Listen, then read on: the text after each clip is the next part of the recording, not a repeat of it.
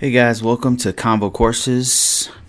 This is a podcast I do every week, um, every Saturday, about this time. And what we've been doing lately is covering different topics uh, people send to me. Now, people, a lot of people ask me questions, so if I have not gotten to your question, just keep in mind I get a lot of messages. So you can just message me another time, or if you catch me on these lives, you can ask me right here, and I'll, I'll do my best to ask answer the question. What I talk about on this channel, on this podcast, on YouTube, on my website is all about security compliance. That's what I know the most, so that's what I talk about. And um, I've got many, many years of experience in this particular category of cybersecurity, so I can talk to you about risk management framework and all kinds of other different frameworks. I, I can also talk to you about cybersecurity analysis and some other things such as um, assessments, cybersecurity assessments, and then that kind of stuff is what I talk about. Cybersecurity is something I've been doing for a long time and many different aspects of it, but um, the, my my focus is really on risk management framework. But we can always talk about other things. Um, okay, let's get into this. My first question I wanted to address is somebody asked me about jobs in Mexico. Ch- from Charles, he says, "Hello, I really enjoy your videos. Thanks a lot, Charles. Appreciate that. Thanks for watching." Says, "I wanted to know if there are any cybersecurity jobs in Mexico, or if you can work remotely while in Mexico." And I would say yes for both of those. Um, of course, there's cybersecurity jobs in Mexico, uh, and can you get remote jobs in Mexico? I'm sure there's remote jobs in Mexico. Now, um, I, I personally know someone who uh, who did who was remotely working in Mexico for um, a major company. So, um, and that's that's not to say that's the standard or anything like that. He's a specialized dude who's uh, exceptionally badass in cybersecurity. So I imagine that's why his company allowed him to work from Mexico, being an American and everything. But what I want to do is I want to show you some tricks that I would use if I wanted to work in Mexico in particular, um, remotely or otherwise, here's what I would do. First off, you're going to have to have experience and you're going to have to have um, a really solid resume that, that markets yourself and all of your skills, right? That said, let's say you have those skills. And I, Charles, you didn't express to me like what what branch of cybersecurity you want to go into, anything like that. So, in very general terms, what I'll do is explain to you what I would do in your situation. I am right now on Indeed.com. This is my tool of choice when it comes to slicing and dicing different opportunities for cybersecurity and other IT stuff. It's just very easy, it's straight to the point, uh, and it gives you a very general idea of, of jobs, mostly in America. So let me see if there's any in Mexico, though. Uh, okay, Mexico, Mexico. No, so one of the one of the down the uh, bad things about uh, the negative things about Indeed is that actually Indeed does have other countries, but it's on another website. It's on another website. Let me let me see if I can show you what I'm talking about. If we type in Indeed.com, Indeed.com, Mexico. What they've done is they they kind of put it in different there we go. Jobs in Mexico is. See, they have one for India, one for different countries. I'm looking for that. This might be it right here. I, am not sure. I'm not going to click on that. but here's Jobs Mexico. Here we go. I, I hope this is it. Hope this is it. Let's just type in cyber security. If this doesn't work, I, I know a better site that's better for uh, overseas jobs. Yeah, see, this is ME, and it goes straight to remote jobs. There's a bunch of couple remote jobs that went straight to the top here. There's one for Kuwait. No, this is okay. This is not good. And uh, I don't know the site. Me, hold up, hold up. Let's not give up just yet. There's a site that's specifically for uh, different countries with Indeed. And that's what we're going to look for. Indeed world worldwide where is that site this might this might be here it is okay here we go see how it has all these flags different places you can go here. Um, all right, so Argentina, Mexico, there it is right there. Beautiful, beautiful Mexico. ¿Qué? What? Donde? Where? Those are the only two Spanish words I know, by the way. uh, okay, so here we go. What do we want? We want cybersecurity. See, see how the keywords are in Spanish. That's pretty. That's pretty cool. I like that. Uh, city. Let's just let's just search for anything in Mexico. So it's since I'm speaking and I'm I'm typing in English. I don't know. You know. Um, cybersecurity remediation manager. Yeah, look at this. It's it's finding cybersecurity jobs in Mexico. So what I did was this. This is, by the way, indeed.com.mx. So if you're actually interested in this particular thing and how I found this, just well, I went to Google, typed in Indeed space worldwide, and then that brings you to that site with all the flags, and then choose the flag you want. Then just search for the job you want. That's all I'm doing. And that's it. That's this is one of the tools you can use. Now here's let me show you another tool, careerjet.com. This one in the past, maybe I haven't used this in a bit. So in the past though, I would use this one uh, for remote for uh, job overseas work. And this one seems to be way better, or at the time that I used it before. But let's let's go ahead and test it out. I'm going to type in cyber security. Now, one thing to note here, real cool tip, is that whenever you start typing, you got the keywords. What this is showing you, why this is important, why this is cool, is that this is showing you all some of the content that they actually have listings for and I believe it's showing some of the things people type in. Either way, it's it's it's giving you a path that you can use to refine your search. So these are things you want to take you want to keep in mind. Okay, cybersecurity. Now let's type in Mexico. Now I don't know if this is gonna work. I haven't done this in a while, and it's looking for all kinds of other places, and I'm not seeing Mexico. Let me see India. This used to be the best site for international jobs. They must have changed it. Wow. Jobs by location. Let's let's do something else. Let's let's see if we can find okay, here we go. By state, by city. Man, what happened to the world stuff here? They might have broken this out just like they did indeed.com because these guys oh here we go. Look at this. At the bottom, wait, let me move my face here so you can see this. What I've done here is why is my face not moving? because of that. Okay, never mind. Hold on a second. There we go. So if you look at the bottom here, and let me adjust this screen for you so you guys can see this. There's like a little corner on the bottom left hand corner. I'm trying to adjust this screen so everybody can see it if you happen to be using these tools.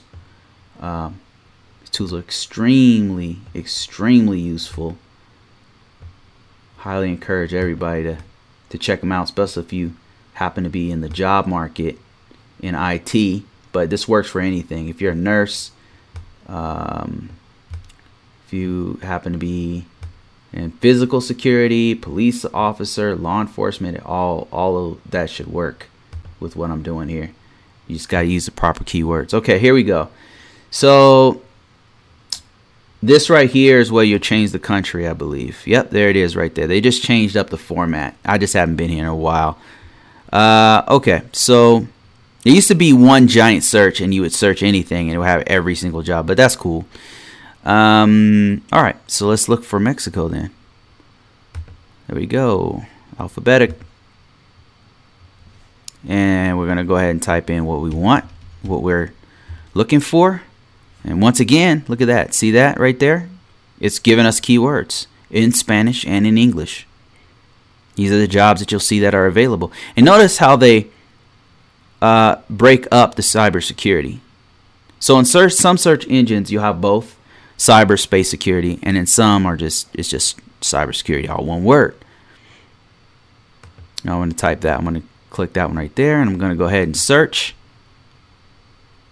And there we go. There's some jobs right there. You got pen tester jobs, cybersecurity consultant, cybersecurity specialist, CMD. So to answer your question, Charles, are there question there are there uh, jobs in Mexico? Absolutely. Now, if you want to look for a remote job, I believe you asked about that. Uh, you would, I believe, you could search somehow. Somehow, it was kind of. Um, let me see if you can. Sometimes I'll have like a little drop down where you could just look for. But here's what we'll do. Let's just keep this easy. There we go. I just typed in remote right there. Right now, remote jobs are pretty hot because most companies, many, I should say most, many companies right now are doing remote remote work for obvious reasons. But uh, there you go. I just typed in remote, and so some of these searches should find remote positions here.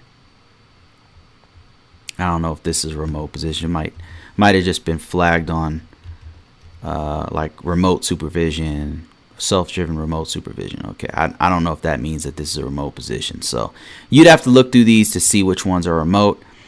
Now, if you wanted more information on how to find remote positions, um, I would highly encourage you to check out my course where I talk about where I talk about how I've been able to do this for many years doing remote work. Here's the course right here. If you need a discount to get into this, I understand completely. Just ask and I can help you out.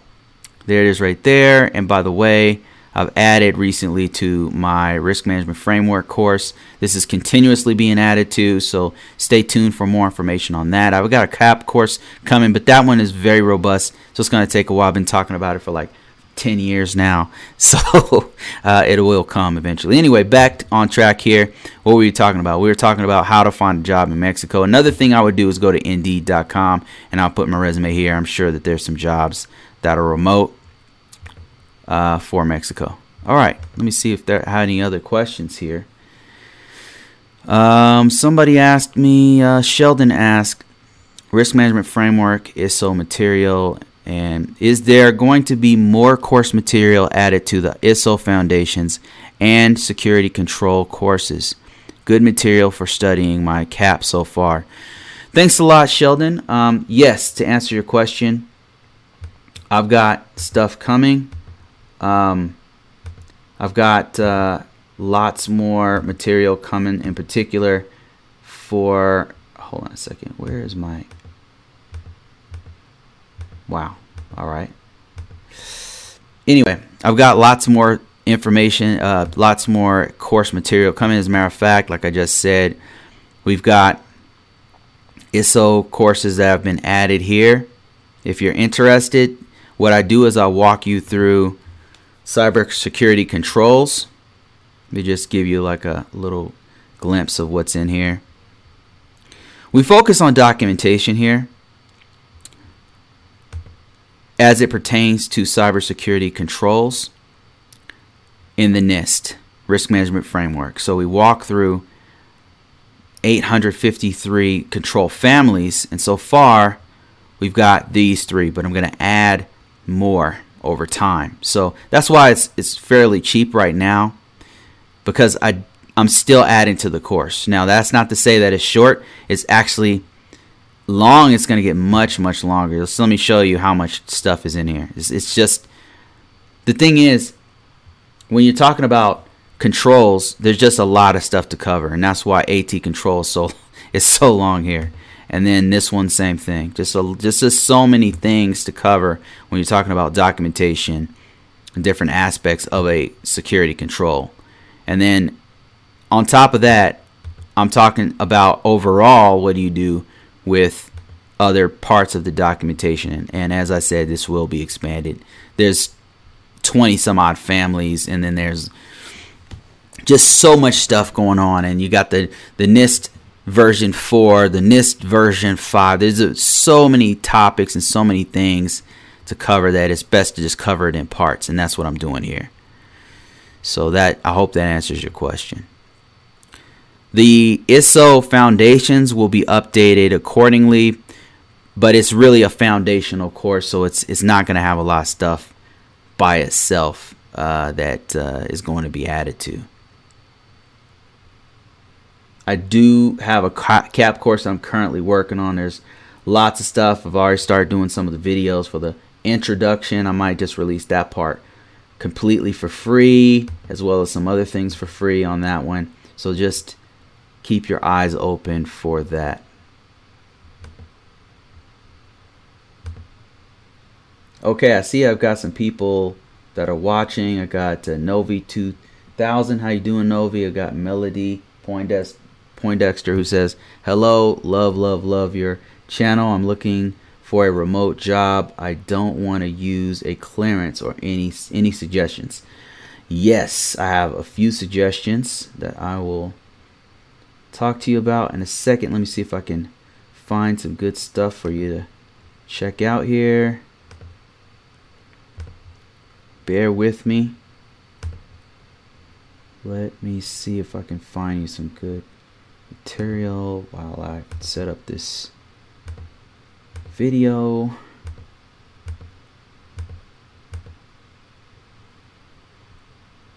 All right, here we go.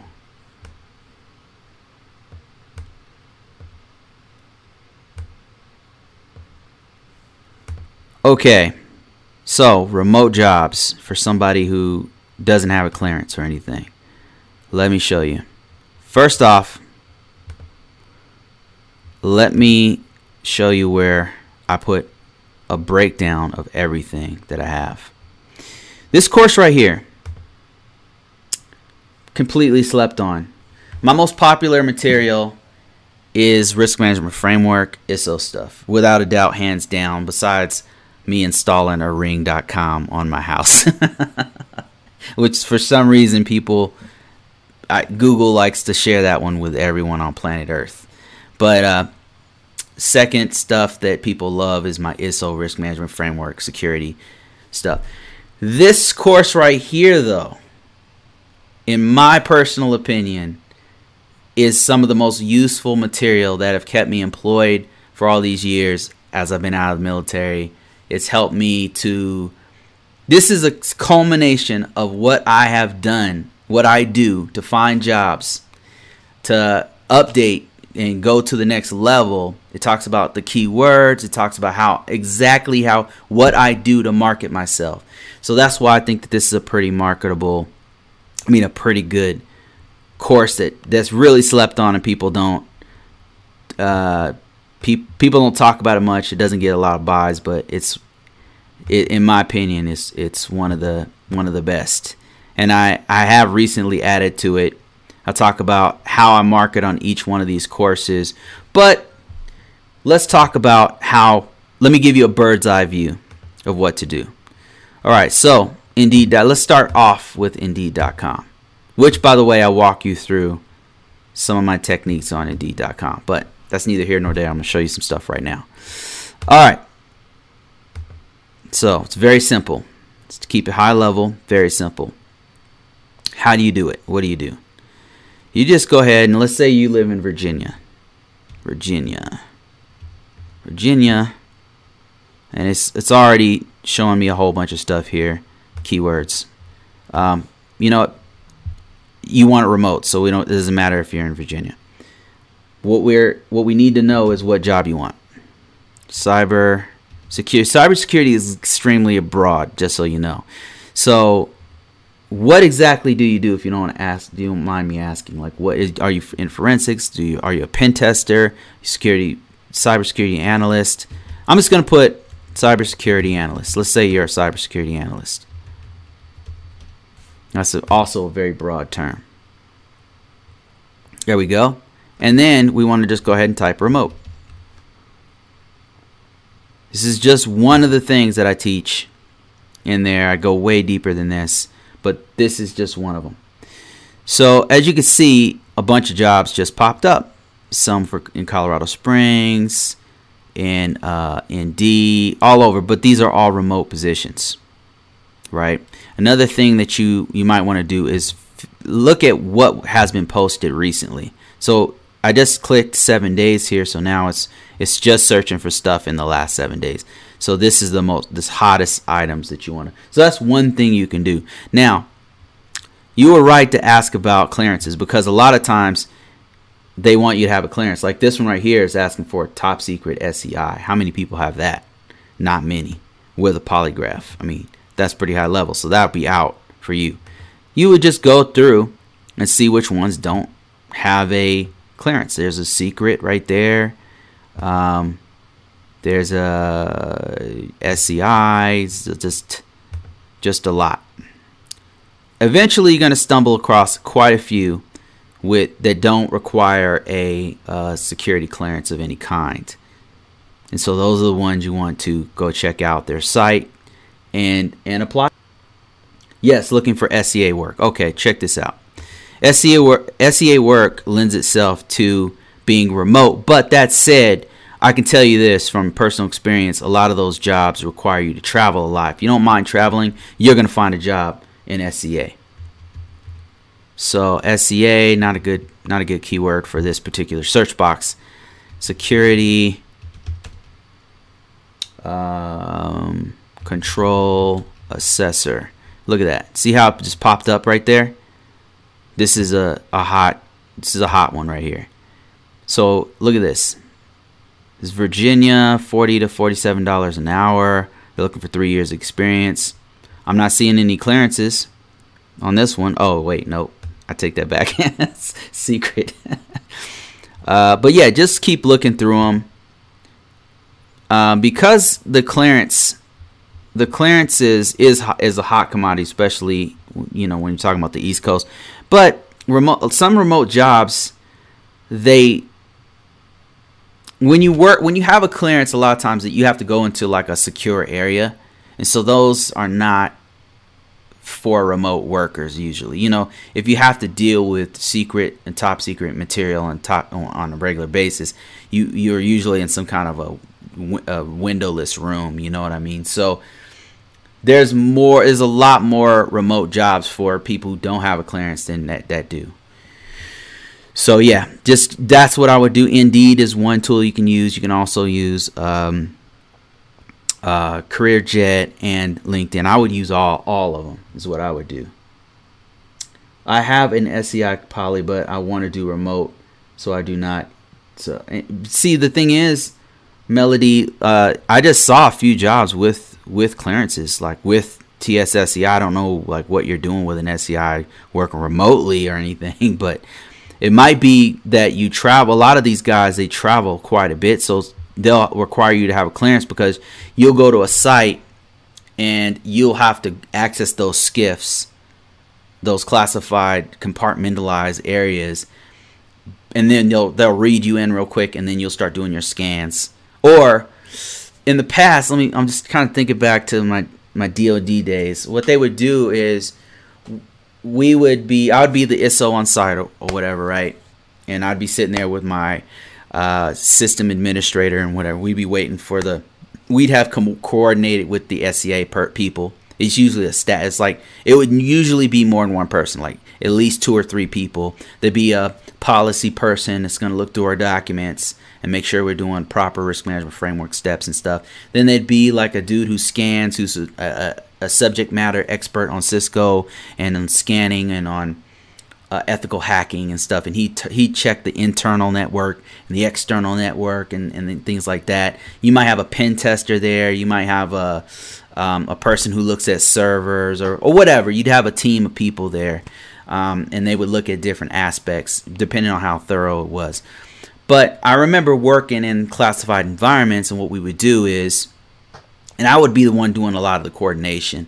We would make sure, of course, they have a security clearance that would be the first thing because we'd have to we'd have to bring them into our classified areas into our compartmentalized areas that have no windows and everything and they'd have to have a clearance in order to even walk in the door you know to walk in that that uh, restricted area so that's a lot of times these guys will be traveling to one site to another. They visit me here in Colorado at some base or something. Then they they had just come from Virginia some SCIF in Virginia and they come here and stuff. So that's the reason they would want you to have a clearance. You know, it's not like these guys, if you're an assessor, you're not necessarily putting the controls on the boxes, you know what I mean? You're just you're just doing your scan and you just need to be uh, have the clearance just to make sure that you've gone through all this process. You're not a foreign national with interests in some country that wants to steal secrets from the U.S. or whatever, right?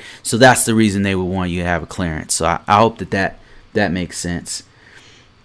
Um, that's what I would do. Hope that answers your question. Let me just keep going here. I had a, another person asking me questions here. This one is actually a resume. Let me make sure this resume is clear. Okay, good. Um, so this is somebody named RK. The names have been changed to protect the innocent. And she is asking me, she's breaking down her experience and everything, pretty high level, going for a, a uh, CISSP. Um, let me see. And then they asked me about my role was predominantly security work related. I led a two year project to ensure applications database controls were compliant with agency standards NIST guidelines. I also routinely assisted the SCAs, right up my alley, uh, patch uh, management, vulnerability remediation, tenable findings, issues, po- self, um, false positives, risk analysis, submitting waivers, uh, telework, yeah. So this is this is really good, really good stuff. This is if this person if they put this on their resume, then it's going to be a pretty solid resume. Um, how? Okay, they're asking. How do I structure my resume? See attached to say that my skill my skills gaps are not insurmountable, insurmountable, meaning we can get around these some of my skill gaps. And how do I manage to bri- uh, uh, manage slash bridge my obvious knowledge, skills, abilities gap as it relates to the security control assessor. So you're trying to be a security assessor, right? So that's my interpretation of this, what you're saying, and still command a six figure salary. Okay. For instance, during my last role, 2016 to 2000 into 2020 to now, um, I closed out all my all the POAMs and I inherited as far as 2000, and I never once uh, worked with eMASS. Okay, the compliance team was a BCM. Okay, all right. So, if I'm understanding your question, RK, you're saying that you you want to make your resume in such a way that you are that you are um, making yourself out to be a making a resume that satisfy satisfies what people want to hear for an SCA. Is I hope that I'm understanding that correctly.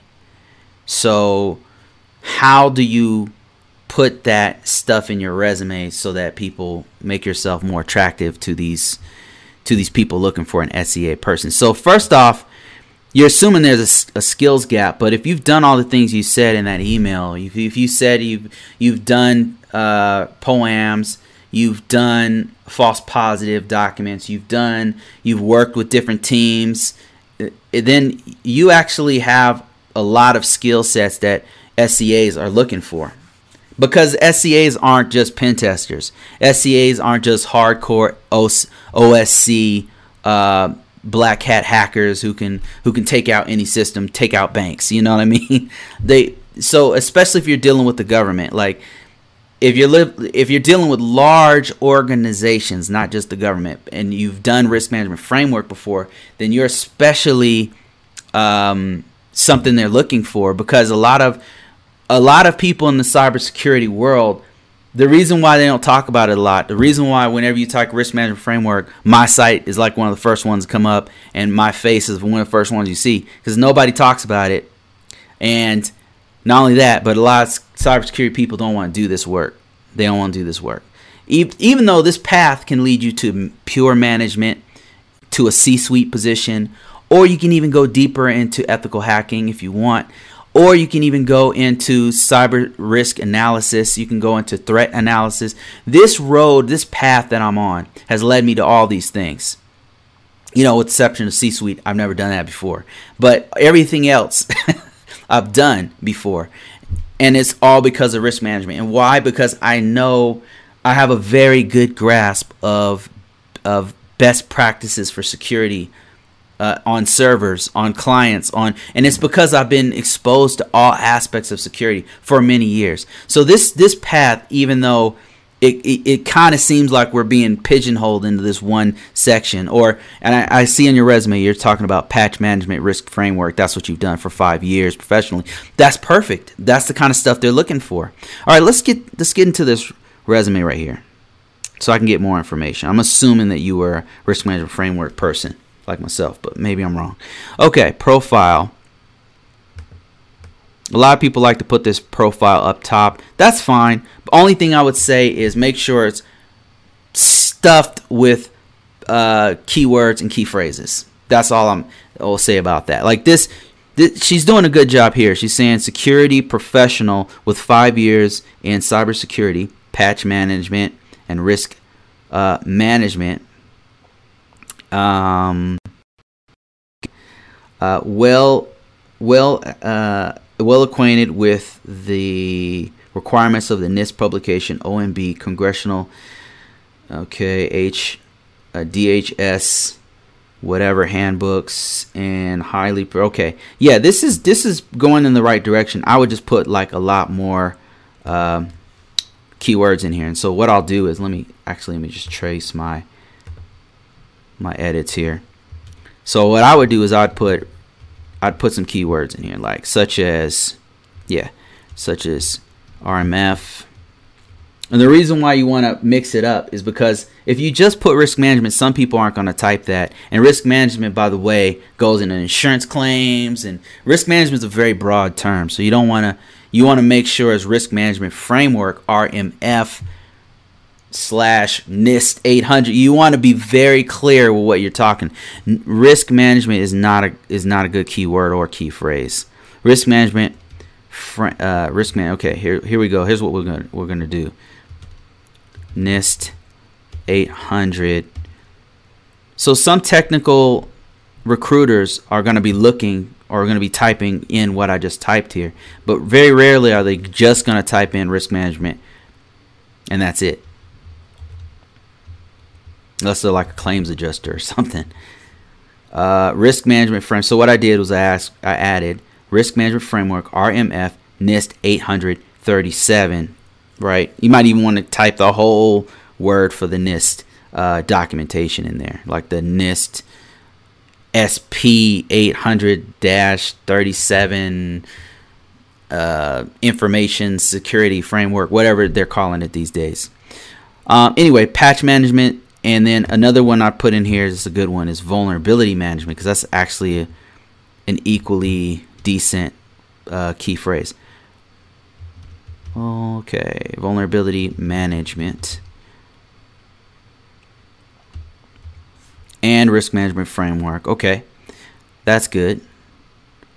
I would argue that risk vulnerability management is a better keyword, all more encompassing than patch management. By the way well acquainted with NIST publications.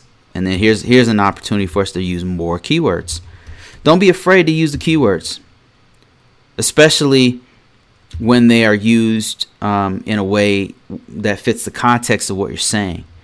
837, 853, 800 and then and on and on whichever all the the main ones you want to type in. You don't want you don't necessarily want to put obscure ones in there.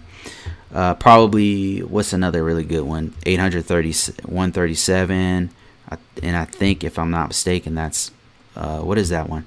Continuous monitoring? A lot of people look for that one. Omb that's okay. Most people aren't typing in omb they might type in FISMA though so if you have FISMA experience, you want to put that. But see, the thing is, if you've done this before, if you you've done risk management, you've done FISMA. So FISMA is something they might type in. Uh, you said you did uh, eMASS in there, but that's not a publication, is it? okay. Anyway, but anyway, you get the idea. You want to put keywords right on the top, and don't don't leave any spaces in here. You know, don't just put general stuff use the keywords. And the reason why you want to put keywords right on top is because where you, who are you getting this resume to? You're gonna upload it to Indeed.com, right? You're going to upload it to LinkedIn.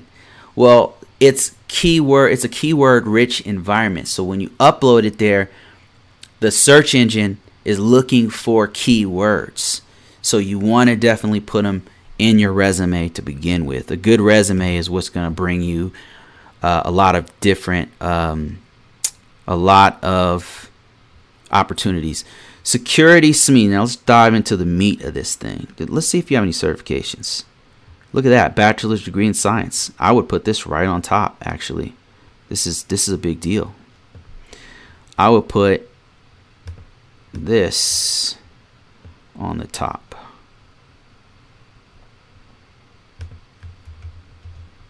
That's what I would do. And the reason why I would do this is because a lot of a lot of these high level um, high paying jobs they're looking for specifically a bachelor's degree at least with a certain amount of years. And it seems like you have it so you want to put that right on top. And then you probably want to a lot of times the recruiters are lazy so they're going to type in you're going to type in bs uh, what do you have a bsis bsis there you go. Uh, okay, let's get into the meat of this thing. We're just going to address one of these. I won't go through everything unless it's really, really good stuff. It looks like she does have some really good stuff in here, by the way. All right, let's start at the top here. Security SME software engineer. All right, so I would reword if you can. Like, I'm not telling you to lie on your resume. I'm not telling anyone to lie on the resume. But what I am telling you to do is use a good keyword for the same job. And so first off, let me tell you, this already is sounding really good. A software engineer with security experience, that is rare. That's a rare person right there. And that's what a lot of people are looking for. So you should not once you're you shouldn't have any problems getting a job remotely. As as a as a cybersecurity person who's done NIST and has the has held the title of a software engineer, yeah, you should be able to land yourself a really good job. All right. So remotely, by the way, remotely. Okay, so let's do this. So now keep I, I'm not lying on this resume, but what I would say is a cyber security uh, subject matter expert would be a better one than you what you have. Another thing you could add I'm not saying add all these. I'm just giving you some options here. SME, uh, cybersecurity. Well, I got to see what you've done first. Let me see, because I don't know. I'm trying to. In my head, I'm thinking engineer and analyst, all all these different terms that are really good keywords, but I don't really know what you've done. Let's see. Um, you've restructured the protocol for the quarterly operating division, okay, CIO, Federal Information Security, FISMA, okay, that's that's a keyword.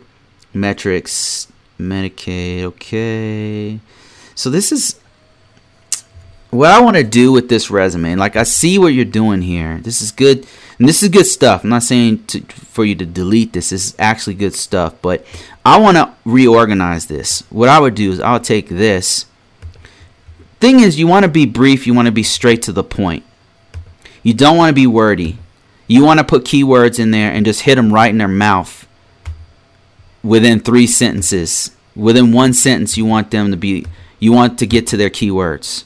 They're looking for a certain thing. When I say they, I mean employers. I don't know what's going on with this formatting, but it's really, it's really upsetting. All right, so let me let me just make an, another line here, and we're just gonna we're to type in, uh, she said, served as a representative for application and database teams at security control assessments. Oh, okay. Here's what I would do um, assisted security control assessments. CA as a part of the database teams. Yeah, as a part of the database team representative. Re- well, let's just say part of the rep the database teams. Um, and then we want to put the we put the action and we got straight to the point. It's not like wordy like you got going here. You sound very smart. You definitely have a bachelor's degree, but we're dealing with people who who who are different levels of English. All right, you want to get to the point. Not only that, but you're also dealing with people who have to go through 100 resumes a day. They you got to get to the point. Just action, keywords in the action, what was the impact? That's it. You don't have to. The impact is optional, and that's for people who are the deeper readers who are going to be reading your resume. Once the second uh, round of, of of interviewers are going through it, they're going to really read through your resume, right? You don't want to put lies because they're going to challenge you on them. So, um, so what I did here is I put the most important thing first. She says she wants to be a SCA, so I put that up right on top. You want to put all the all the most important key stuff, put it on the top because nine times out of ten, uh, uh, interviewer, a technical uh, re- uh, recruiter is only gonna read through the first couple thing lines of your resume, and then if you don't have what they need, it's gonna be on to the next resume. I know this because I, I w- I've done technical recruiting before, so that's what we did. We had a stack of resumes and we had to get through them, and then people who who fit the description were close. Like they had the degree they had the certain time frame they had maybe a little experience. We would spend more time looking at the resume. If they were right completely out of the box like it's not even they're not even they've never done any security any IT they don't have the years they don't have the mandatory certification you got to put in another pile and move on to the next the next one you know and that other pile by the way is like, ah, I got nobody else to choose from. I, I guess I'll look at this one one more time. So you gotta get straight to the point. Put the years in there. Put the back the degree. Put the certifications because those are the things a lot of these high-paying companies are looking for. Okay. Assessment, and I can see I, I spelled this wrong. Always do spell checks on your stuff, by the way. Assisted security control assessments as part of the database team was the impact. Um, the uh, securing, let me see, attained a uh, attained a system. Let's say the system as there was as a result. That's what we're trying to put the impact in there. The system attained a an authorization to operate. to operate. Or you could put something like system passed the security control assessment three years running or whatever the truth is you want to put in three years running for the organization what whatever we're just putting action action let me see if I can action and impact. Impact. I'll make this green. So that's what. Oh, that you can't see that, can you? uh, blue. Let's put it blue. Action, impact, keyword rich. Keywords here is security control assessments uh, and uh, SCA. So a lot of people are gonna assisted security. Let's uh, actually let's put assessors uh, security control assessors. There we go. And then the next thing is let's put, we need some more stuff in here. Okay, so led and completed a two year project to ensure the S, uh, S the CMS content management system applications under the contract compliant with the CMS information accept, acceptable risk safeguards NIST 853 controls and worked with various stakeholders in scheduling routine ongoing maintenance for okay there's a couple things in here I would pick apart I would pick out and and highlight them you got them in this giant sentence where you're you got a couple things that you've done in here, which is good. But we want to highlight security items and then we want to get them apart and get straight to the point so they, they know you've done these things. Okay. Um, you said you did it in cloud. What did you do with cloud? Is that's a good one. NIST 853 version 4 controls. They're on 5, by the way, as of like this week, or last week, I should say. Um, and worked with various stakeholders in scheduling routine, ongoing maintenance for the password update for all related on-prem and cloud. Okay, you kind of run some stuff together. Here's what I would do. I would not run all the stuff together. I would I would take it as a as a separate uh, thing, so that it's highlighted and it's right up front. So let's say this. You said that you worked with various stakeholders scheduling the ongoing maintenance for password updates. Okay, so what do password updates do? So, because password, the reason why I'm digging deeper on this is that just updating passwords is good, but helping to manage the account management policies is great. You see what I'm seeing I'm doing here? So a password is a is part of the authentication methods. A password is part of account management. So you helped with the account management, you helped with the identification and authentication for the whole for the whole enterprise. You didn't just put passwords in. I mean, yes, that's one of the things you did, but I'm sure you you help with many other things.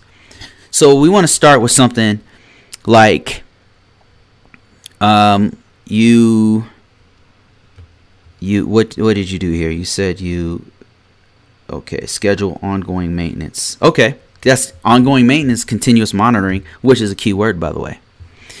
All right, let's see here. We what do we do? Undo, undo. Okay. Performed continuous monitoring. Keyword 1. Monitoring of um, identification and authentication. Help me out here. I, this might even be not. This isn't even the best keyword. There's another keyword that I'm not thinking of, but authentication and identification. In fact, let's go to the well here. We need a better keyword than identification authentication. And there's one I'm missing. There's a key word that is really hot that I'm missing, and I'm trying to think of it. Um, it is. It is um, system administrator. Um, dang it! I'm I'm this word's been this phrase that I've seen over and over again it's been haunting my dreams lately and I cannot think of the of the the phrase people have been using in our field. And somebody at work used it to use it with me and I'm like, "Oh, okay, that must be that's the thing." All right, so I cannot find it. It's, but it's dealing with identification and authentication. Identif- identification authentication is just username password. Identification username, authentication password. Usually, you want to these days you want to use multi-factor authentication, which means something you know, something you are, or something you uh, have. So that's a password. It could be your fingerprint. It can be a, a, a smart card. So any of those things uh, fit the description of MFA. As a side note let's go back to the resume here. And um, let me type in let's just keep identification authentication since I can't since I'm I'm having an old man problem I can't remember the actual phrase here. Uh, performed continuous monitoring of identification authentication. Let's just put access not let's not put access management uh, identification, authentic, uh, identification, authentication for the enterprise. Enter, enterprise. Another keyword, enterprise, meaning the the all the the whole network and all how it all ties together. That's an enterprise. Um, for the enterprise and let's kind of look at this here. What else did she say? Oh yeah, here we go. For on-prem and cloud based services. Now this is this is really a cloud. If you can put cloud, cloud is like a right now it's a buzzword everybody's using. You want to be specific. You want to pay AWS or whatever you used, as a matter of fact, because any of those are gonna light your resume up. So right now, if you know any kind of cloud, man, it's hot right now because so many organizations are using it. It's just one of those things. One of those phases our our uh, field is going through, where they're obsessed with clouds. Okay. And um, perform continuous and identification for AWS and clouds. Keep and the impact was uh, kept the network network secure for clients. Uh, let me see. You probably want to be more specific than this with the, with this. Like you want to probably say something like for 30 clients, for 30 financial client. You want to be speci- more specific, more specific. And if it was Price Waterhouse, then you probably want to put that in there because that's a that's a nice little buzzword you can put in there. All right, so we've got our. See how I'm putting like the action, what you did, and I'm making sure the action isn't just like one thing, like a password. What do passwords do for the organization? Think of it that way. How important are our passwords? Very, right? They're very important. So you want to be you want it to be the wording to reflect the importance of what you're doing. The best way to do that is think about the context of what you're saying. She said passwords. What do passwords do? In the context of an organization, they do identification and authentication. Another way di- direction I could have gone would be account management. You know, helping with account management would be another thing. That's helping the whole organization. You know, if you want to put passwords in there, you could put them in there. You can say uh, updating pass uh, passwords for critical accounts for the enterprise on-prem and cloud services. So that's this is how I when I'm going through my resume, this is the kind of stuff. Um, you always got to think about the impact to the organization because when they're when people are using reading you through your resume they're wondering how can how can RK, JK how can Melody help my our organization where will she fit in how what what things can we use from her now when you go to the resume you are interviewing them so you're going to answer all their questions of them reading through your resume or whatever, but you need to interview them. That's a very important piece. You're interviewing them just as much or more than they're interviewing you. So you need to ask those questions: the who, what, when, where, and why. Who are you guys? What do you guys do? Oh, you guys are in the financial sector you know what kind of financial stuff do you guys do you guys follow sarbanes oxley? Do you guys like ask those questions? What do you guys do on a regular basis? Now as a security person what will i be doing on a daily basis? Will i be working with a team a team of how many? How many hours do we do we work? Shift work? How much travel do we do a year? 10% okay what places do we go to? You need to ask who what when where and why. Don't be afraid because you're interviewing them as much as they're interviewing you. It goes both ways Okay, so I got another question here. Somebody said, uh, Helios Dark says, uh, what what should I do if I want to transition into cybersecurity with no experience in the field, only a bachelor's degree in science and working with and working towards a security plus? Cybersecurity um, is is a deeper aspect of IT. So you're not going to find too many uh, cybersecurity jobs that are entry level. And when they say entry level, usually you have to have some kind of IT experience. so it's it's not IT is like another deeper layer of IT. um, cybersecurity is a deeper layer of IT. And then when you get into cybersecurity, it has many different branches. So you can do entry level, but it's going to have to start at like the help desk. So what you want to do is aim is aim for that. Help aim for like an IT job. Help desk, computer support, customer support, taking calls. Honestly, it's not it's it's not fun to me. This is just my opinion. I didn't like doing help desk, but the the awesome thing was I got to learn things every day. Every day I was learning things that are completely new because human beings have this ability to create new problems all the time. And so you're constantly having to figure out how to how to fix this new problem they've that they, that has manifested itself uh, at the help desk. and then you're going to be doing things everything from uh, fixing software issues that are having uh, problems, uh, hardware issues, network issues. In that experience, you're going to learn how to troubleshoot. You're going to learn how components work with one another with a hands on. It's hands on. So it's not just something you would read in a book. It's going to be like, why is the RAM not working? why you got to take the hard drive out and it's corrupt. You know, like it's hands on. You're seeing how all this stuff works together, and um, that experience is invaluable. So, how do you?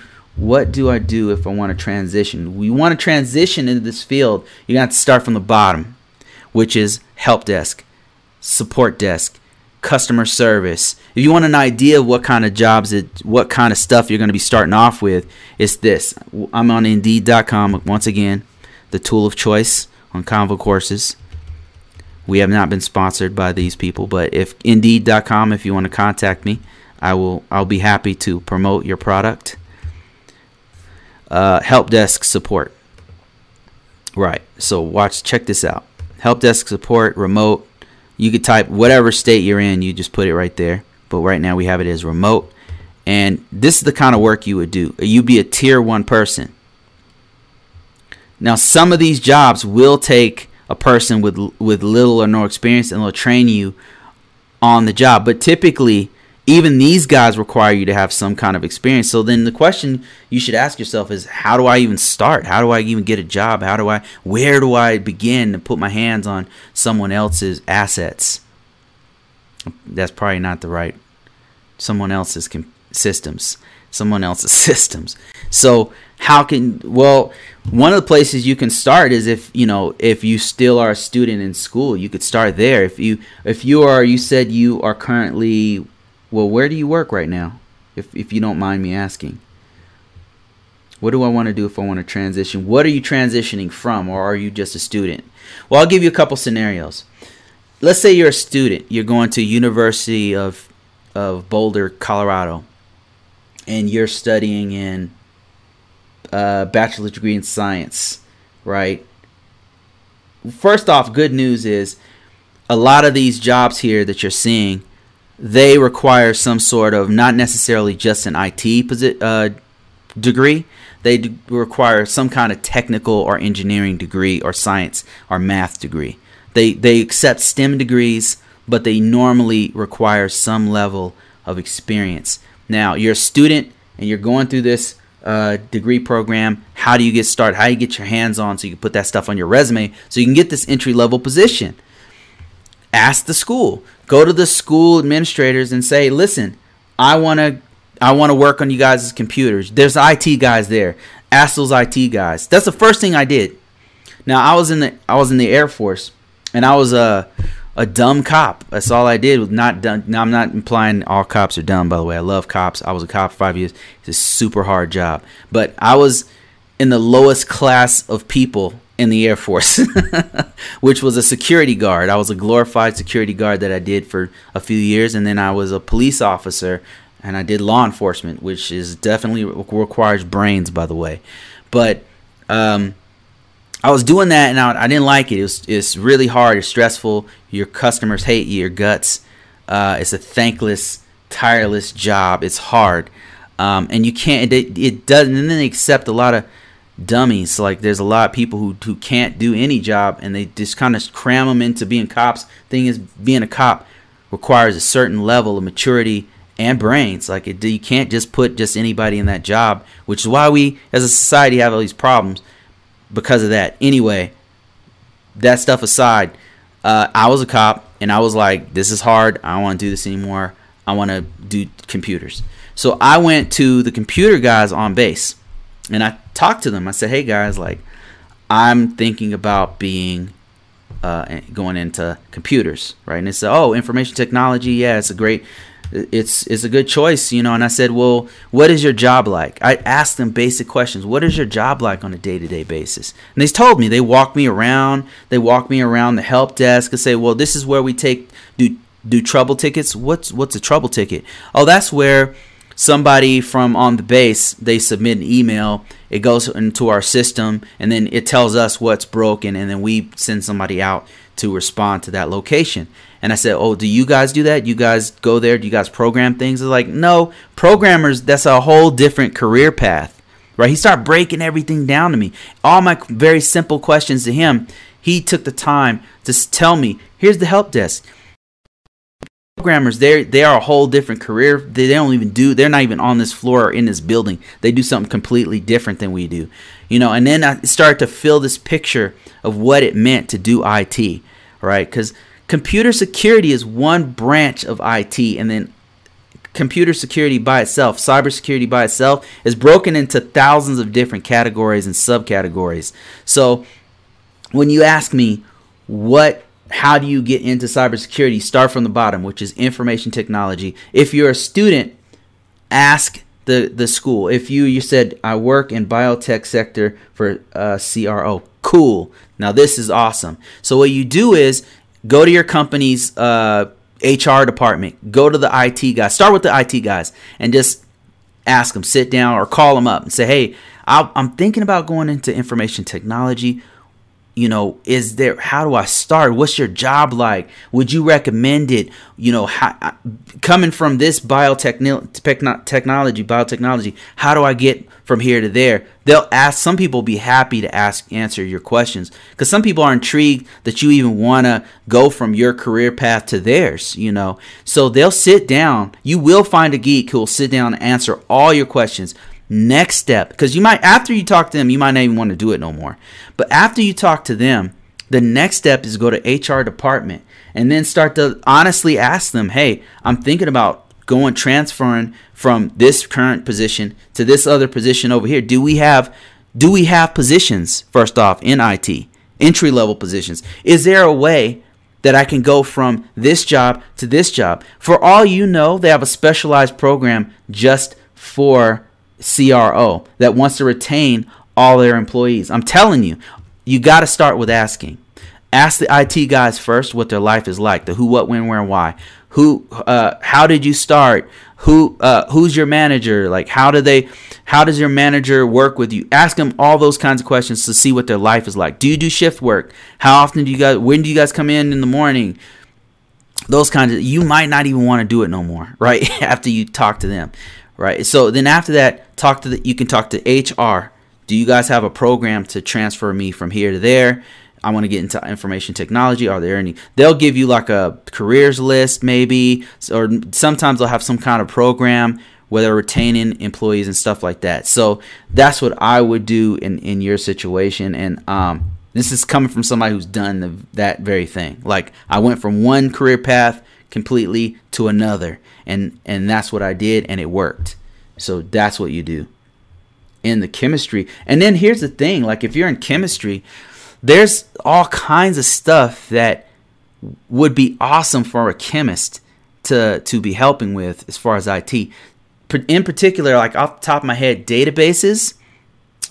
Databases, I bet you probably could find something doing databases using your chemist uh, your skills in chemistry and then another one would be um, software engineering. I bet you there's a bunch of software engineers who who who are looking for a chemist that they can train because they have some kind of app that they're building or something. Like there's all kinds of opportunity. This field is growing so rapidly um, and it's changing the way humanity behaves.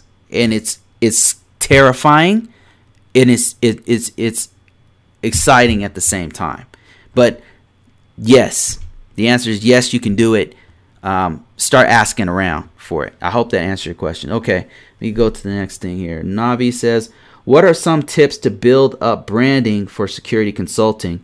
Should I build a brand in my name or a company name? I'm thinking uh, things like a, uh, a website, LinkedIn, and conferences. Okay, I can I can really help with this one because this one right here is something I've been doing for years. Surprised more people don't ask me that question. What you're looking at here, Navi, is my site one of my sites. Um, this site basically promotes all this, all my. It promotes other people's jobs. It promotes uh, some of my uh, courses that are free. Some are paid and stuff like that.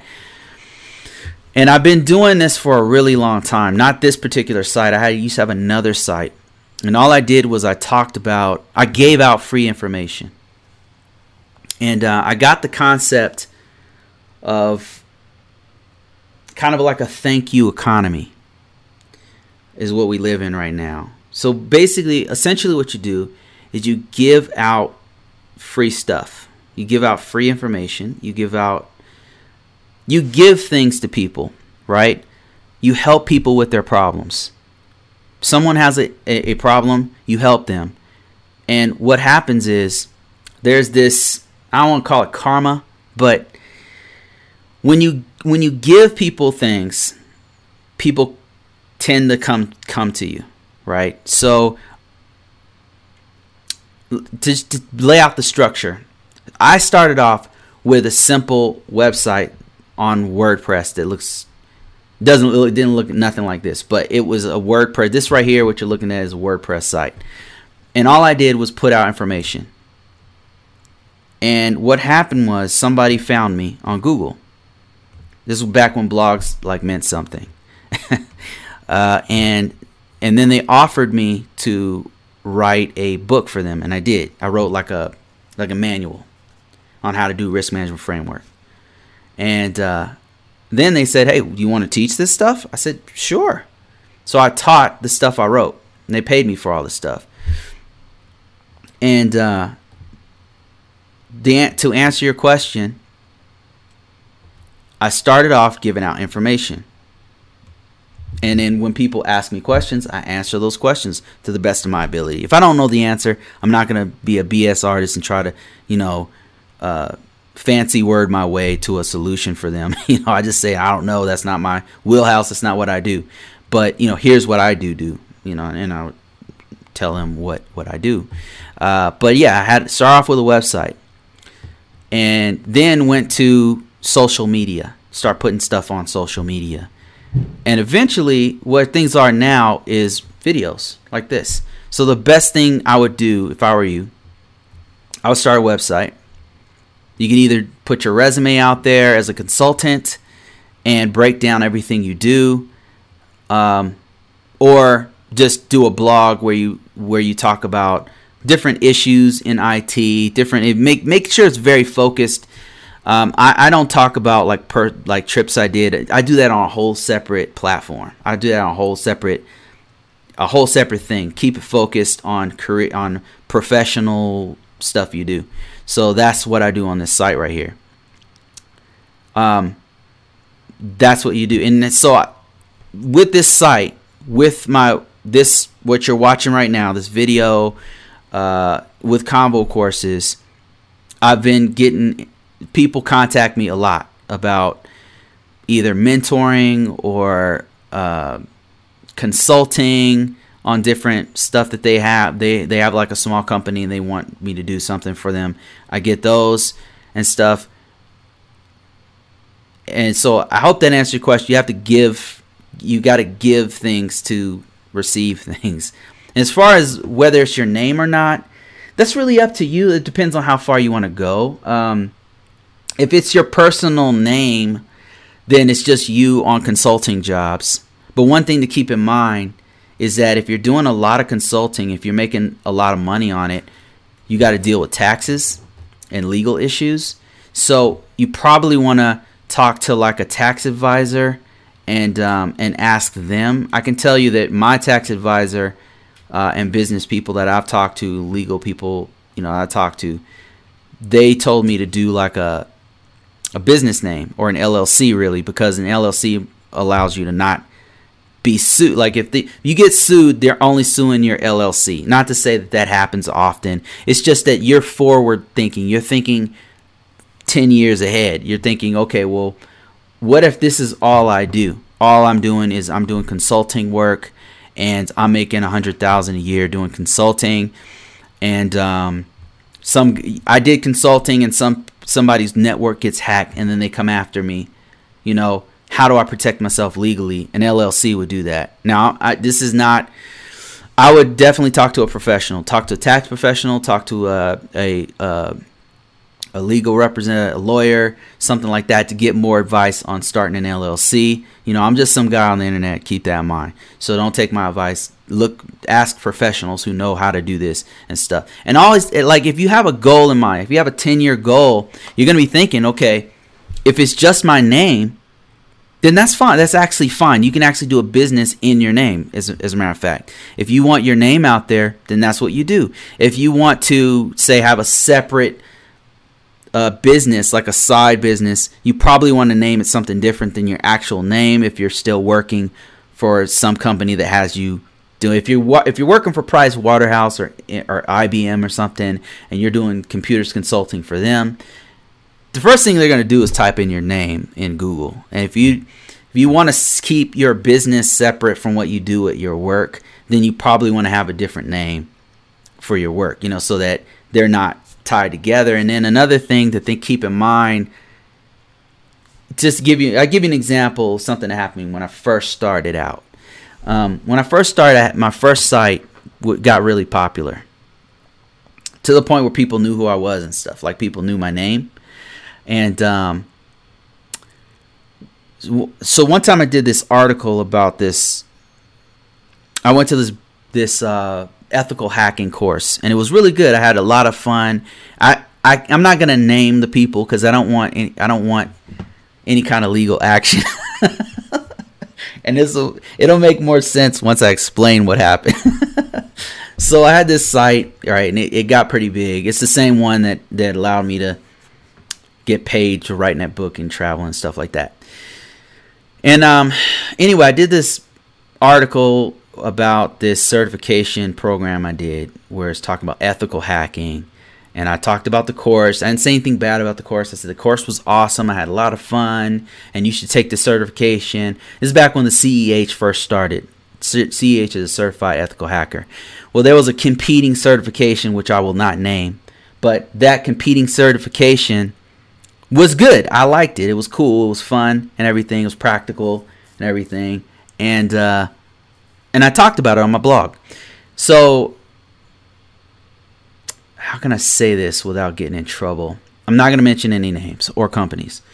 This the person who owns this was a very successful person. Like he got he this certification and all the training he was doing was doing so well that he was actually he he actually is still to this day he's doing good and um, so he had a name for himself, and his name was you know was the CEO of this company. So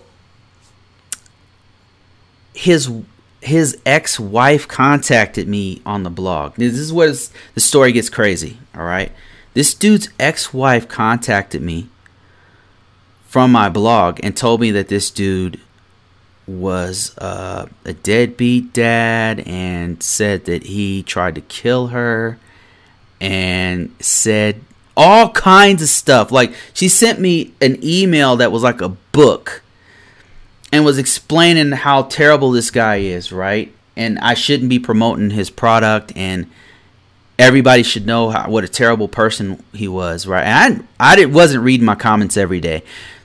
Her comment she emailed me and she put it in my comments. Her comment appeared at the end of this article I wrote. Now, like I said, the article didn't have none of this stuff. All it was, it was very technical and just talked about, you know, here, if you want to find it, it's not out there no more. I deleted it. And I'm going to tell you why in a second. So the article only talked about the course and it was cool and I did this and I did that and that was it. And and I named the person's company and you know basically giving them free promotion because I thought it was a cool product service. His wife puts this thing about all this stuff. Well, this article that I wrote was so popular that it would go to the top of Google. As soon as somebody typed in this dude's name, then my article would t- go to the top of Google, and her comments would be there with this guy's name in it. This dude, his lawyer contacts me and starts to proceed to threaten me, right? About take this thing down or I'm going to sue you and I'm going to do this and I'm going to do that and you're responsible for everything in this article and blah blah blah. And I you know, I don't respond well to threats. All the dude had to do was talk to me. So I said, "Hey man, I said, listen, all this legal talk is not necessary. All you got to do is ask me to take it down and I'll take it down." Right? That's it. Like I don't respond well to threats. I'll get a lawyer if you want me to, but it is not necessary to threaten people. So he gets back to me and he's like, "Hey, look, sorry, man. I, have been going through this stuff with my my, my ex-wife, and I, all that stuff she says not true. Could you please take that down? Could you just delete her comment? Delete her comments, right?" And so I went through and uh, I deleted her comment, and she was all this time she's messaging me saying all this stuff, and they're going back and forth with me. I deleted her comment. His stuff keeps popping up, and then she keeps putting stuff in there about this guy. So eventually I just deleted the whole thing, right? Actually what I did was I replaced I replaced my my article with a picture of Johnny Cash giving them the finger cuz I don't want to deal with it. It's none of my business. I hope all is well with them. I don't know what's going on. Both of them are telling me two different stories. I don't know. I'm just an IT guy. That's it. You know what I mean? So the long this the moral of this story is that uh, if the guy had sued me and I had put all that stuff under a corporation, he would have had a harder time at it at suing me and taking some of my hard-earned personal money. He could only attack the company, right? I'm not, I would be liable. I would have there'd be a limited liability for what the company does on me personally, right? So the more I'm out there, the more I do things like this, and the more people watch me, the more popular you get and stuff. The more insane situations that you you get in contact with, the more people get upset with things you say that you think you might think that what you just said is fine, but they are upset about what you just said. Keep in mind that article was only technical. It was, it was just technical. So my advice would be put it all in a different name. but you put your name out there, but get some kind of legalese, get some kind of uh, corporate entity that protects you, um, especially if you're trying to be, get big, and um, make a blog and promote that uh, product and service with videos, put out free stuff. You can do it. Uh, one of the people who first inspired me, who has great information on this, is this dude named Gary Vaynerchuk. Gary V. If you've never heard of him, guy changed my life. Gary V was the reason why I, I did the first blog. It works. The stuff he says works. And I read this book he wrote called Crushing It, and that's what inspired me to actually go out and start doing those blogs and putting out that information. He has another book that's really good. It's called Jab, Jab, Right Hook. Also a great book. He's talking about exactly what I'm telling you to do. All right, next question here.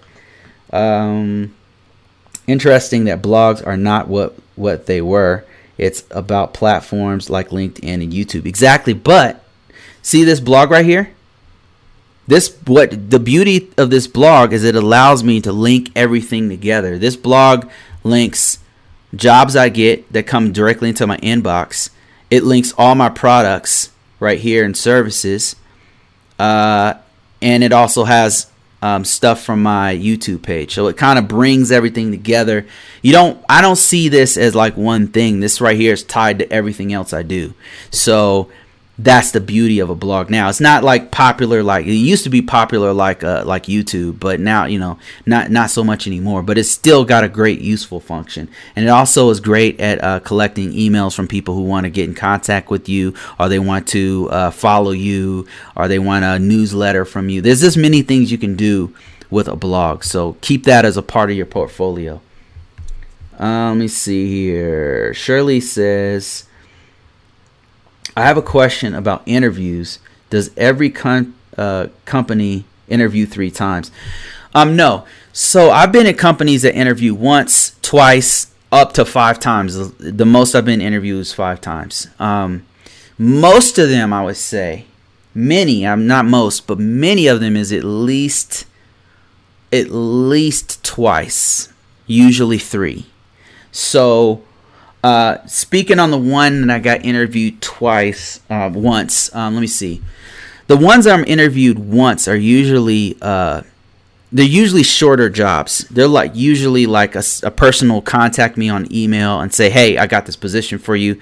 Do you want to do it?" And it's usually a, a very small organization or or a person, just a person who has this job that they want you to do, and they're like a one man shop if if it's like because they don't have time to do interviews. That stuff takes a lot of time.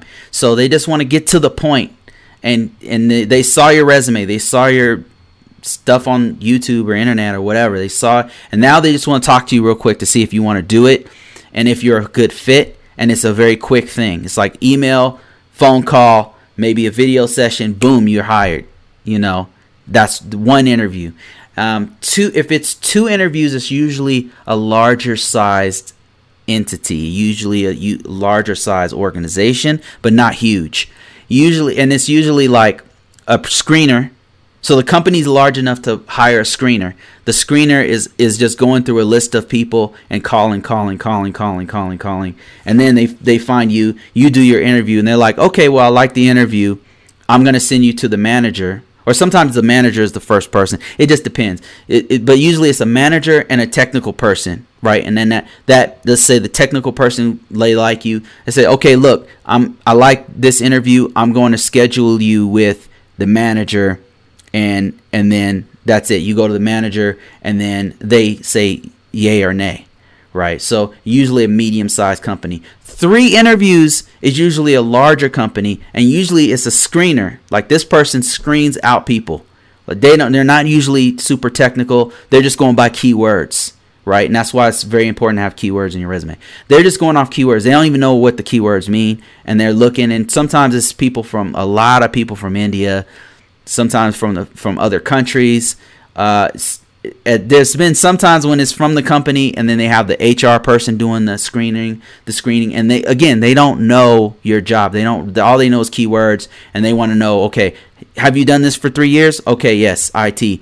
do you have a CISSP? Okay, he has a CISSP. Do you have a security clearance? Okay, you fit the qualifications. I like your resume. I'm going to send it to this company, uh, to the to my client, or to the technical guy. He's going to call you at whatever time you want you schedule the meeting, boom, they call you at that time. You know, don't be late. Make sure everything works properly. they call you, and then you're talking to either the manager or the technical person, right? And again, it's a manager that's going to evaluate whether you can do the job, like whether you are available. That's really their questions because they're not usually super technical. They want to know can do you can you will you take this salary? Uh, can you move to Virginia? Can you work remotely? Can you? Can, it's like a whole bunch of. Are you capable of? Are are you willing to do these things? And then when you get to the technical person, this person's gonna know: Can you actually do the job? Are you? Do you have the skill set to do this job? They don't. They're not gonna care if you're CISSP or if you're if you're.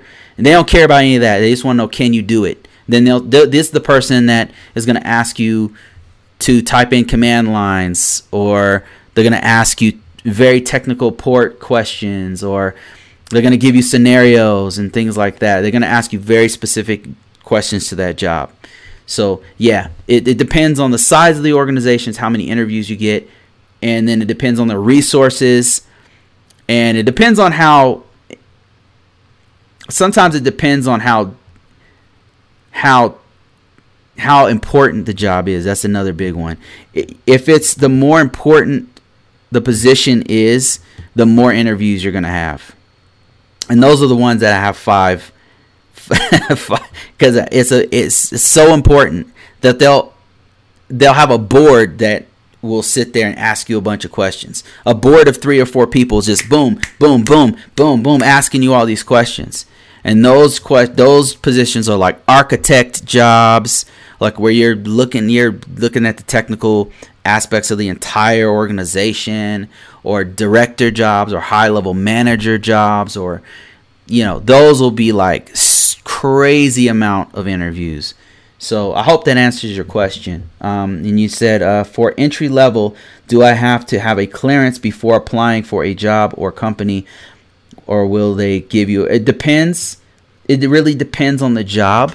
If if you uh, if they'll, but normally they'll tell you. So let me go to let's go to Indeed, trusty, handy dandy Indeed, and let's say let's type in entry level position, help desk entry level. Look at that. There's the keyword right there. Find jobs, and they'll usually tell you if you need to have a clearance. And the wording that they'll use is they'll say flat out, you must have a clearance. Or if they say must be eligible for clearance, that means that you don't have to have one, but if they have to give you one, you have to be either a U.S. citizen or a naturalized citizen. Um, and that's that's really what they're talking about because then what they're going to do is they're going to get you a clearance so the answer question is it, you don't always have to but they'll tell you when you're applying for you know when you're applying for a job it'll it'll be in here. Whether it's and it doesn't matter if it's if it's um, entry level or not they'll tell you if you need if you need to be eligible meaning they'll get you one mean they, they need to be able to obtain you one and they'll pay for the all the investigations are or you must have it. They'll tell you right in here whether you must have it or not. So i hope that answers your question um, i'm trying to look for one to give you an example.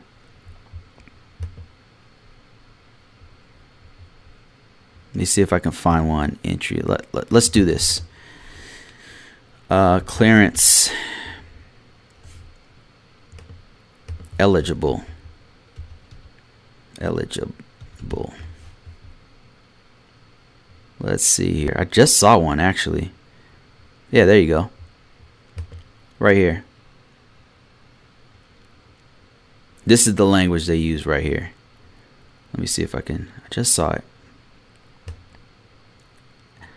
qualifications eligible for a public trust clearance public trust by the way I don't think that you have to be a uh, a uh, citizen to have a public trust. Correct me if I'm wrong, guys. I think you you can be a green card holder with this one. Uh, but if, if if they require it, they'll flat out tell you must have a security clearance, and it'll look like. Let me see if I can find a must. A lot of remote positions these days, right? I wonder why. All right. Um, let me see if I can find a must have a security clearance. Just to show you what it looks like. I, I mean, I see these all day long. And, and every time I'm looking for it, now that I'm looking for it, I can't find it, right? Secret. Secret clearance. Just saw one. Clear clearance. There we go. Show you what I'm talking about here.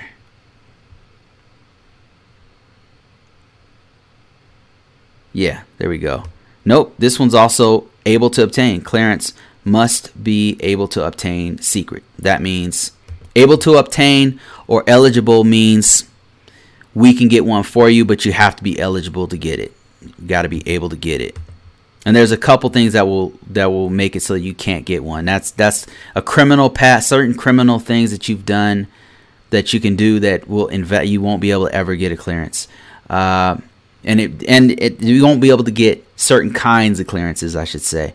So so certain criminal things, uh, certain if you're not a citizen of the United States, there's certain clearances you cannot get. Um, so there, that's what they mean by eligible. You must be eligible or are able to obtain a clearance. See that? There's another one. Able to obtain a clearance. Able to obtain. See that? Boom. Hope that answers the question. Okay. Got, let me see. More people talking here. Navi says, well said, separation is important. I'm shooting out the Audible now. I'm shooting out to Audible now to get a Gary Vee book. I, I have uh, followed him for some time. Makes sense to have the website to obtain company presence.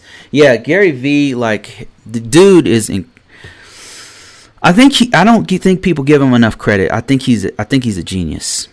I think he's a marketing genius. Um, everything I've done from him has worked.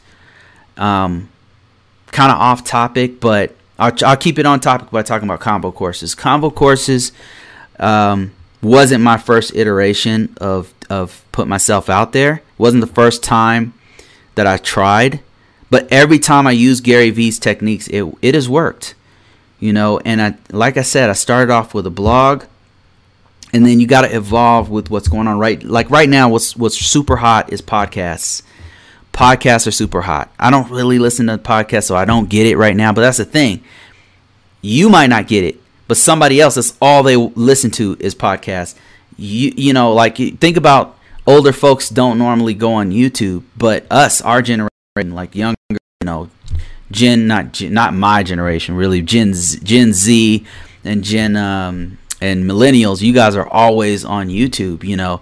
So yeah uh, other people are just going to go to Google and type in uh, jobs. So you got to put your stuff you got to put yourself everywhere. You got to put yourself on YouTube on Facebook on LinkedIn uh, on uh, and then you can even advertise yourself on uh, all the all the platforms all the um, job platforms, dice.com and LinkedIn and Indeed and all those. You can also promote yourself there. There's so many things you got to do, but Gary Vee promotes putting yourself everywhere, everywhere, you know, and then just pumping out a ton of content.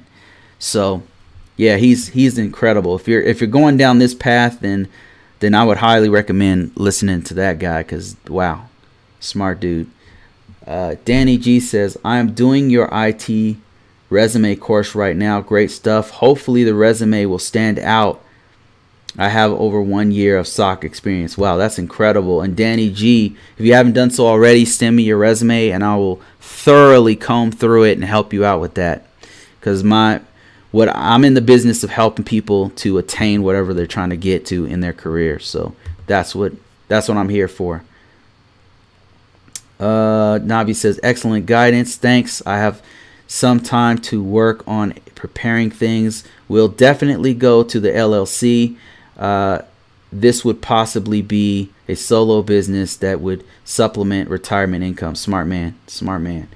All right, guys, that's it for this one. It's been a pleasure to talk with you guys. Thank you for all your great questions.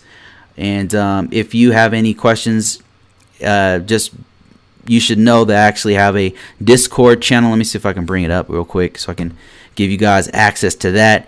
You can ask me questions there anytime, and uh, we'll go through.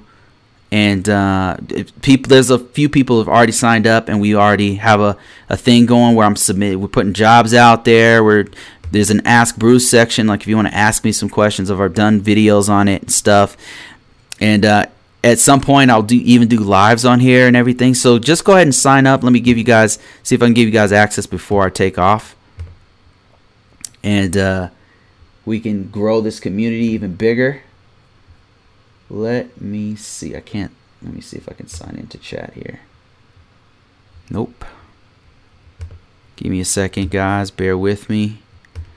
I am going to give some give you guys this link but i'm on discord it's under Convocourses if you could search it out um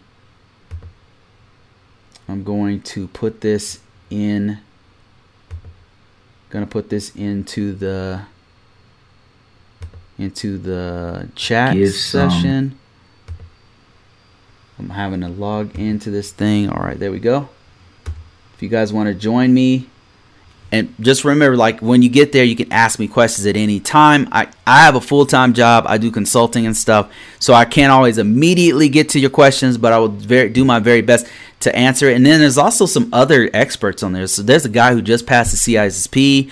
There's a there's a dude there's dudes who have who are working for other large organizations there who's who who are um, answering questions too. So just go ahead and join up on that. I will invite you there. That's the link if you're interested in that, hope to see you guys there. Or if you know, another thing is if there's things that you want me to cover, if there's if there's things that you want me to talk about more, or uh, go through this or that resume, or go through this or that, uh, uh, or add another course there. This is the place to ask me, and it's a server, so it's up all the time, and it's not just on the weekends when we actually have the ability to talk. We can actually talk throughout the week here and there. So that's it, guys. That is my day.